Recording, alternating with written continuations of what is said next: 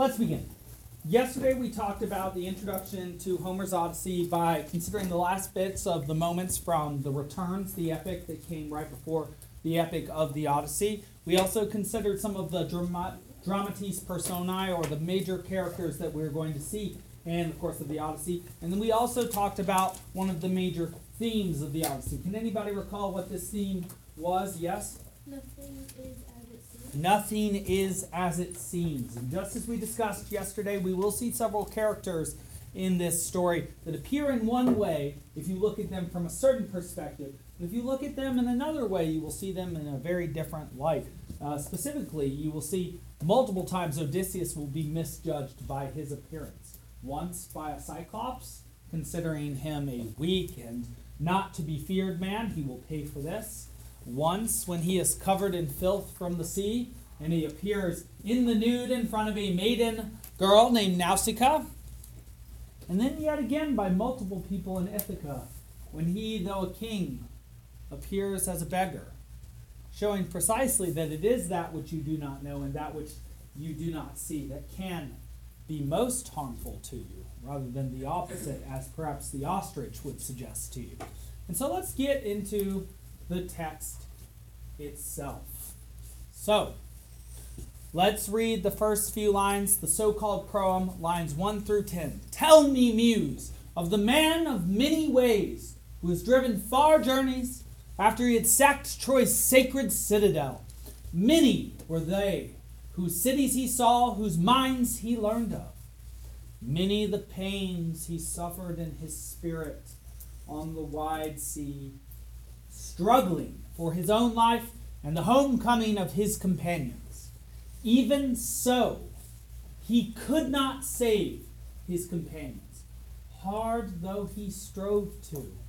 They were destroyed by their own wild recklessness. Fools who devoured the, the oxen of Helios, the sun god, and he took away the day of their homecoming. Just a few interesting things to note about this poem. In contrast to the Iliad, which said, Sing to me, goddess of the anger of Peleus' son Achilles, we have tell me, muse. Uh, tell rather than sing, a more rational account, an explanation. Of the man of many ways, Polytropon, that's Odysseus, the man who travels many ways, but also has many ways of interacting with those around him. He sacked Troy, and he's seen many cities, and we will see many cities alongside him. And he has suffered much in terms of pain on the sea. Very interesting that you see that this man, he has sacked a city, which means he's been at a what? A war. And yet, where does he suffer so many pains? On the sea. So it is the return home that is most painful. Well, though he struggles for his life and the life of his companions, do his companions survive? No. Why do they not survive? His own lack of skill or some flaw of their own? Yes. Because of the reckless. Their own wild recklessness. And in fact, we will see Zeus, uh, I think it's line 34, it's in the first 40 lines or so, literally say that. He'll say, The fools, the humans, they often blame the gods for all their, mis- their misfortunes, and yet they do not realize that it is, it is so often not we, but they that cause their misfortunes. And he will give the example of Aegisthus, who was the half brother, not half brother, but rather cousin of Agamemnon, raised as his brother. And we're called that Aegisthus took the crown of Agamemnon by committing a, um, a coup d'etat with Clytemnestra. He and she killed Agamemnon. And then what happened to those. Even though he was warned by Hermes explicitly, do not kill Agamemnon, he did. What happens, though, several years later? Orestes shows up and kills him. Who caused Aegisthus' misfortune? Zeus, by sending Hermes to identify that that course of action would lead to destruction, or Aegisthus by not taking that advice. And so, you might say, were the gods trying to help or to hurt Aegisthus? Help him. Did he listen? So perhaps it is not the gods that lead to human uh, error and tragedy, but not listening to the gods that does. Though that does disagree a little bit with what we saw in the Iliad. Of course, Athena does lead a couple of Trojans astray, Pandaros uh, during book four, and of course Hector when he wants to stand against Achilles as well. Who devoured the oxen of Helios, the sun god. Helios here is Apollo. And so we see that just as Apollo was involved in the beginning of the Iliad by sending plague down on the Achaeans, he is also involved here at the beginning of the Odyssey and is in some way involved in now not simply the death of Achaeans by plague and their animals, but the death of other Achaeans, Ithacans specifically, because of something that they have done to him. Very similar to how Odysseus has made Poseidon mad at him, very similar to how Aias the Lesser made Athena mad at him, very similar to how Agamemnon made Artemis mad at him. We will see exactly what happens to these men when they make Apollo mad at them. And we will see that this is a great symbol potentially, just as Apollo is a light god, and light is a symbol for consciousness or intellect or clarity and clearness of thought. That perhaps when your stomach fights against your mind, your stomach suggests a course of action that might not be as salubrious for you as your mind would, would be. Perhaps sometimes if you follow your gluttony or desire, it will lead you astray, it will lead you away from your home, and that too is a major, major theme here. Just as in Dante's Purgatorio, the theme is to go home, the theme here in the Odyssey is how is it that you can get home, and what are the many dangers that can lead you astray and keep you ever from getting there? Huh. All right, let's talk facts, or rather, let's get into the body of the text itself. So, Odysseus, book one, he's stuck in a cave on an island called Ogygia with a nymph called Calypso. Something, uh, a couple facts about Calypso. Her name comes from the Greek word kaluptein, which means to cover.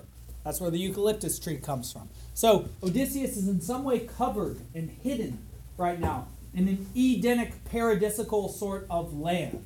In the same way, you might say that Telemachus is sort of covered and hidden in an Edenic paradisical land. You say, well, aren't the suitors sort of bullying uh, uh, Telemachus? Isn't he not really in a paradise? They say, yes, but he is still in the paradise of youth, the place of no responsibility. Even though things around him are not great, he does not feel responsible for fixing them.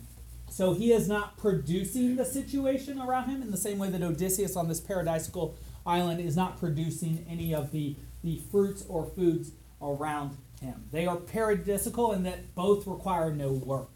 And so, uh, back to Calypso. She is the daughter of Atlas. Atlas was a titan who holds up the sky, though is often represented as holding up the world. And she has a curse on her. I've heard this from another source, though I cannot recall the source, that she will be forever alone. So that will explain why she gets a bit upset when she receives a visit from Hermes that's instigated by Zeus, which is first suggested by Athena, where Hermes says, You gotta let this guy go. Because perhaps Calypso is all the angrier because she has known in her heart the entire time he has been there that he will someday leave her. Though when we read the account of the small epic, the Telegonus, or that fe- features Telegonus, one of Odysseus's additional sons, uh, we will we will find out that potentially Odysseus did leave Calypso with a child, and so not all is lost. It's not a pure loss for her, and thus he joins the the ranks of Jason and several other Greek heroes of showing up to a place, leaving a child, and then leaving himself. Achilles has done this. Jason of the Argonauts famously did this with Medea, um, as well as Hypsipyle. It's a very famous sort of myth. And so, Odysseus is stuck in a cave on Ogygia with a sea nymph because Poseidon is angry with him. Technically, the cave is actually very nice, so you shouldn't think of it as like he's stranded on an island. Also, he's spending every day out there crying on the desert or excuse me, crying on the, the beach. It has sand like a desert. The reason why he's crying is he's tired of paradise. It's like he's been in Hawaii at a vacation resort for seven years. He's ready to get back to the difficulties of life. He wants to suffer, he wants to strive. He doesn't mind the physical pain, the emotional pain of it all. He wants it all, he's bored. And so, Poseidon, why is he angry with Odysseus? We will get into this, but the brief explanation I'll give you is the brief explanation that Zeus gives us. Odysseus found himself in a situation with a giant with one eye called a Cyclops, where he had to poke out his eye. And then he revealed his name to the Cyclops because he hated the Cyclops because the Cyclops had eaten six of his men and threatened to eat him last as a present, a guest gift, not a very good gift. And then after Odysseus gave his name to the Cyclops, Cyclops called up to Poseidon and asked for Odysseus to be cursed. And so now he's cursed, and Poseidon wants to either kill him or make his life as hard as possible until he gets home, which is what's been happening. Yes. Didn't Odysseus say his name was something like nobody? We'll talk about that in book nine. We'll talk about we'll talk about no, plenty of nobodies in here. Yes. And so, Poseidon, just like Zeus in the Iliad turned his eyes away from the the fighting. Does anybody recall what he he he turned his eyes away from the fighting in book twelve to do? To, who is it that he want, went to watch?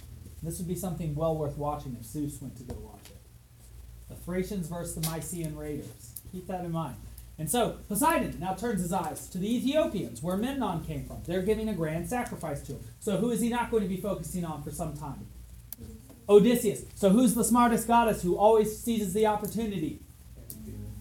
Athena, not Hera. Hera's very close, but Athena even more so. Athena then runs up to Zeus and says, Zeus! Whoa, uh, why is it that we keep Odysseus crying on a beach trapped by this nymph Calypso. Whatever has he done to you? He's always given me great sacrifices and followed the gods and given to you great sacrifices. Why do you hate this man so much? He just says, I don't hate him. He's perfectly fine. If you want him to be saved, send Hermes. Hermes can go down to Calypso and say that this man must be free immediately. And so, because of the imploring of Athena, the very first actions of the text take place. And I want you to keep this in mind because when Odysseus sees Athena for the first time, he will not see her for the vast majority of the book, for at least the first 13 books or so. you should note that she is helping him and his son and his family the entire time. She will drift sweet sleep across the eyes of Penelope when she is crying into her pillow every single night. She will help Telemachus uh, with the idea to get a ship. She will help him to call an assembly. She will help him to outfit his ship. She helps him at every stage of the game. She'll even help him look good to Nestor by showing herself for a goddess and show, showing that she accompanies the young man in the same way that she accompanied Odysseus. And she also implores to Zeus to free him. Is Athena helping Odysseus? Yes. This is especially important to keep in mind if you consider her a symbol or a metaphor for the use of the human intellect. Because if that is what she is, which that does seem to be what she is, what helps people most? Using their using their minds, right? All right, so Zeus speaks in the assembly and mentions the wild recklessness of mortals and gives Hermes and mentions giving Hermes the warning to Aegisthus as an example of humans needing to blame themselves for their own reckless decisions. Even when the gods give them warnings that their actions will lead to catastrophe, the humans, in the case of Aegisthus, will still do the catastrophic actions, and then they will suffer the consequences. And then who do they blame? They blame the gods, even though who is it that warns them in the first place of the catastrophic effects of their actions? The gods. And so it's very similar. It, it seems as if the relationship between the gods and the mortals here is more parental and studential or, or childlike. It's like they give good advice, like adults often do with all of you. And who doesn't take the good advice and then blames the adults? That's right. That's right. All of you. Good. So Athena advocates for Odysseus.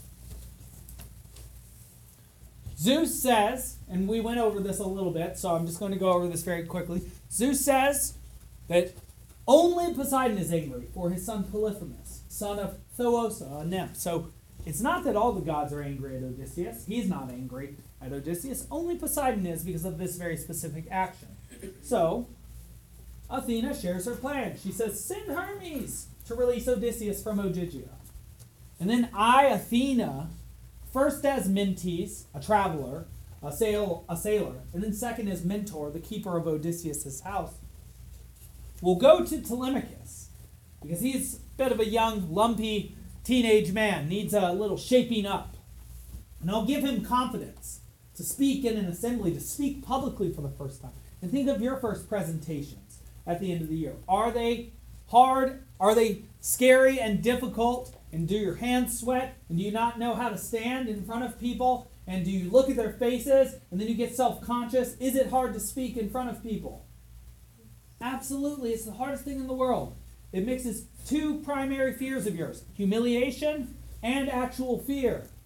Because, on the one hand, you don't want to use, lose social standing by looking foolish in front of people. On the other hand, you don't want to, to uh, have that giant mass of people, whether it be 20 or 200, turn violent on you because of something you say. It's very intimidating to speak to people. That's why it's so hard. And when I teach the speech and debate class or elective here, it's uh, that is one of the first things we have to get over, and we do it with exposure. Uh, in any case, part of oh, part of Telemachus becoming an adult will not only be learning to fight and learning to kill, but first learning to speak publicly. And so you might consider that part of what you must do to become an adult, especially in a democracy. Because if you think that things should be in some way, how do you express that to others best? By speaking, and often speaking publicly. All right, and so here's the rest of the plan. She's going to go down and give this guy Telemachus confidence. He's going to give a public assembly, ask for a ship, outfit that ship, and then he's going to sail. Where's he going to sail? Sandy Pylos. Who's the king there? Nestor. We get to see him again. Awesome. He's going to be a little bit sad, but he'll be mostly cool.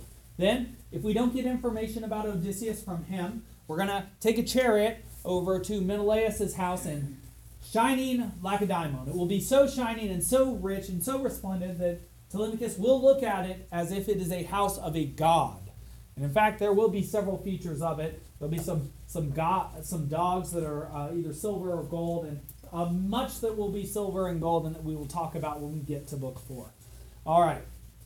And part of what the reason is for this journey for Telemachus is to win him Kleos, glory, to have some deeds to put to his name, so that when he returns to Ithaca, he returns not as a child, but as a man a man ready to fight for what is his, a man ready to fight the suitors who will now be cho- treating him not as a child but as a man.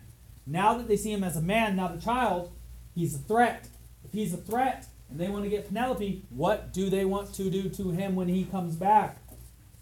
They will want to kill him, so he will, like a man, like an adult, have to take responsibility for himself and protect himself and protect his house by, well, engaging with, and hopefully exterminating the pests, which are the suitors. All right, good.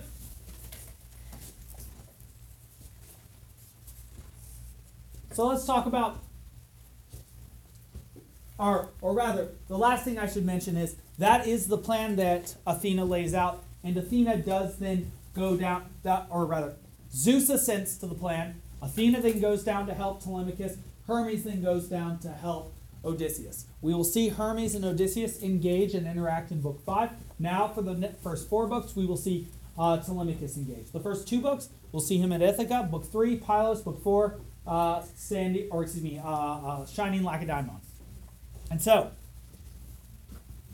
Athena flies down to Ithaca. She appears as a man named Mentes in front of the gates of Odysseus' house. Inside the house, Telemachus is sitting off alone by himself while the suitors, like usual, are drinking, eating, listening to uh, Phemius, I believe, singing and making fools of themselves. A knock hits on the door. It's Mentes. He is a sailor from abroad who has just come to town, and it has to be not a serving woman and not one of the suitors, but the young lord of the house, Telemachus, who greets, who is the only person who greets and takes the things of this guest, showing that this house is in order or in disorder. It is in disorder, it is in disarray. And so Telemachus sends with Mentes, who is actually Athena, and she asks him questions.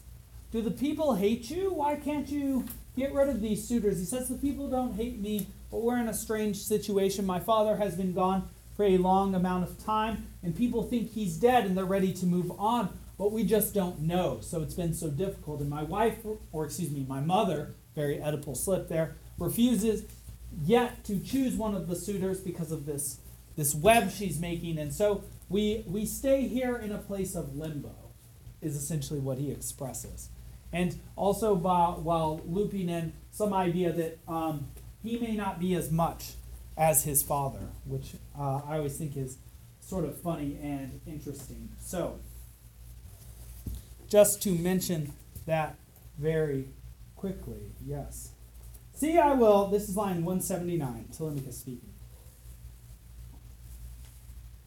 See, I will accurately answer all that you ask me. This is uh, Athena C saying, I announce myself as Mentes, son of Ankylos. So again, nothing is as it seems. Is she actually Mentes? No, she is Athena. And she says that she has news. She's heard that the gods are impeding the passage of Odysseus, but he's not dead. If Odysseus is not dead, then we could search for him and we could find him. And who is it that should search for him and find him if he's not dead? His son, of course, because he's closest to him. Well, Telemachus is his son, but in order to search and find Odysseus, he would need a what? He'd need a ship. And can you steer a ship and row it yourself? So you need what as well? Some men. So he needs to call an assembly and ask somebody for a ship and ask some men to volunteer. And then he can outfit the ship with some food. And then, well, you need a goal. You need a place to go. Who could you ask? Who is it that you could ask about information for Odysseus or about Odysseus? Yes? People who was at war with. People at war with him who have made it home, who perhaps have also received received information. Other kings, Nestor, perhaps Menelaus. And so, Athena then walks out, disappears, and will not be seen as Mentes again. The next time we see her, we will see her as Mentor. Let's talk about book two. Telemachus calls the assembly. And now, this is the first time he's ever called an assembly. I want you to think about the first time you ever gave a presentation. Were you up there looking all like Stentor and Stentorian, speaking with 50 voices and taking over the stage? Or were you all knobbly kneed and sweaty palmed and couldn't even speak, speak without spitting on yourself? Ew uh, and just stuttering and, and kind of sweat, sweating and you lose track train of thought and then your hair is kind of weird and you're so weird and oh my gosh what's going on? And it's hard to speak in front of people. We talked about that right? And so this is his first time speaking. Is he going to do it well? No of course not. He needs practice. He needs great practice. And in fact he calls the assembly. People do show up. That's incredible. They possibly expect something Odyssean. It will not be Odyssean because he does not yet have Odysseus' skills, though he does have Odysseus' blood. He requests a ship. Ah, but who speaks up against him? The two suitors I told you to look out for, the two leaders of them, Antinous and Eurymachus. They speak rudely to him. And in fact, in fact, Leocritus a suitor, makes an ugly claim about Telemachus, showing that nobody takes him seriously yet. In fact, let me give you what Leocritus says, line 242 or so. Then Leocritus, son of Euenor, spoke forth against a mentor, reckless in words, wild in your wits. And so this is uh, Leocritus speaking against Mentor. Mentor is there Athena, who's taken the form of Mentor, and she has spoken up against Eurymachus and Antinous, suggesting that Telemachus is as good as his word. He will do as he expects. In fact, actually, let me go before. This is a response that Telemachus gives to Eurymachus after Eurymachus says that, no, no, I think that you will not go find your father. I think that the suitors will end up marrying uh, Penelope. Then the thoughtful Telemachus said to him in answer, line 210 in book 2, I no longer entreat you in these matters, nor speak about them, since by now the gods know about this, as do all the Achaeans. This is him speaking about the suitors and their doings and their lack of respecting the Xenia. But come now, grant me a swift ship and twenty companions who can convey me on a course from one place to another. For I am going to Sparta and going to sandy Pylos to ask about the homecoming of my father who is long absent. On the chance of some mortal man telling me, or of hearing a rumor sent by Zeus. She, more than others, spreads news among people. Then if I hear my father's alive and on his way home, then hard pressed though he be, I will still hold out for another year. But if I hear he has died and lives no longer, Then I will make my way home to the beloved land of my fathers, and pile up a tomb in his honor, and there make sacrifices in great amount as is fitting, and give my mother to a husband. Ah. So he spoke, sits down again. Mentor speaks up for him, uh, speaks against the suitors. Just to mention really quickly, line 230. Uh, 230 or so. Two, I'll, I'll read it. Hear me now, line 229. Men of Ithaca, what I have to tell you. No longer now let one who is a sceptered king be eager to be gentle and kind, be one whose thought is schooled in justice. But let him always rather be harsh and act severely, seeing the way no one of the people he was lord over remembers God like Odysseus. And he was kind, like a father.